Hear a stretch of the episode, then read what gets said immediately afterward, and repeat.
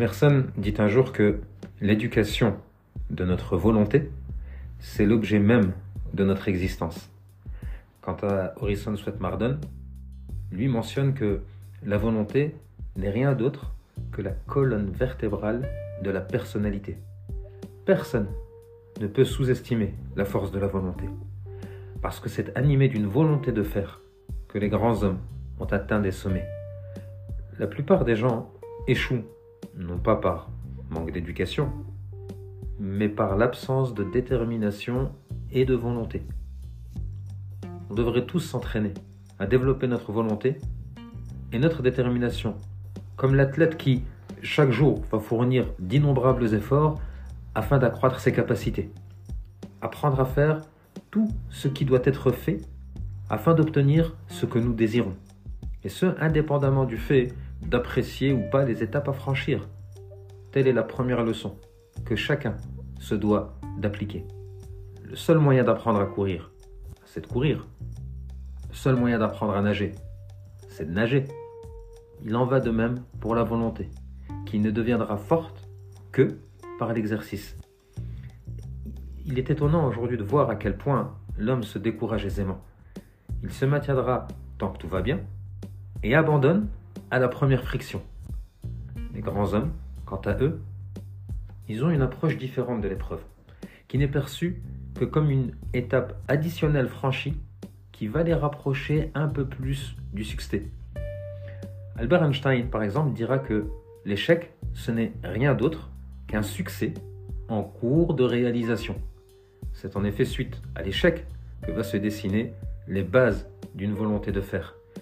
Et comme le disait Horizon Sweat-Mardon, l'un des secrets d'une vie réussie, c'est de pouvoir se focaliser, de pouvoir focaliser toute notre énergie sur un point spécifique et de pouvoir rassembler tous les rayons dispersés de notre esprit en un seul endroit.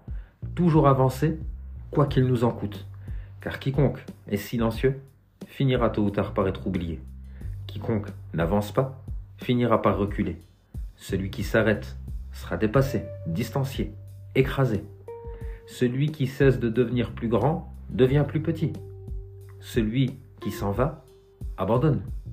L'état stationnaire marque le début de la fin.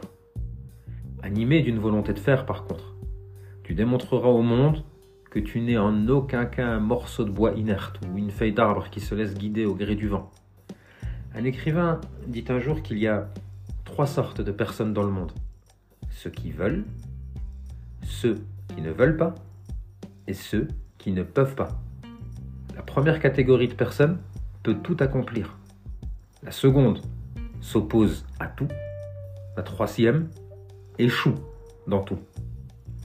Est-ce que tu as déjà entendu parler de Karl Brachir Il a été premier afro-américain à devenir instructeur de plongée dans l'US Navy. En 1948, à l'âge de 17 ans, il s'engage dans l'US Navy après autorisation donnée par le président Truman aux Afro-Américains de s'enrôler. À cette époque, l'esprit ségrégationniste était très très présent. Karl Brachir a dû faire face au racisme ainsi qu'à l'animosité de ses condisciples. Et face à plusieurs menaces, comme nous ne voulons pas de plongeurs noirs, aujourd'hui nous allons te noyer, sale nègre, lui restait impassible. Sa ténacité et son acharnement lui vaudra de recevoir de la main du président Eisenhower un petit couteau sur lequel était inscrit pour M. Karl Brachir de la part de Eisenhower 1957. Merci, merci beaucoup. Son épopée ainsi que les épreuves ne se sont pas arrêtées là. Lors d'une opération de localisation d'un missile disparu, un accident grave va se produire qui va lui coûter la perte de sa jambe. Quelle aurait été notre réaction face à cet événement? C'est ici que tout s'arrête, je ne pourrai plus jamais rien faire, mais pas pour Karl Brachir.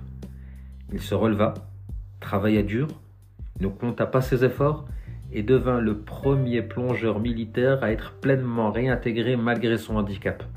Vois-tu, le courage de cet homme, sa patience, sa discipline et sa détermination lui vaudra même un film, Man of Honor, ainsi que un bâtiment de l'US Navy qui aujourd'hui porte son nom.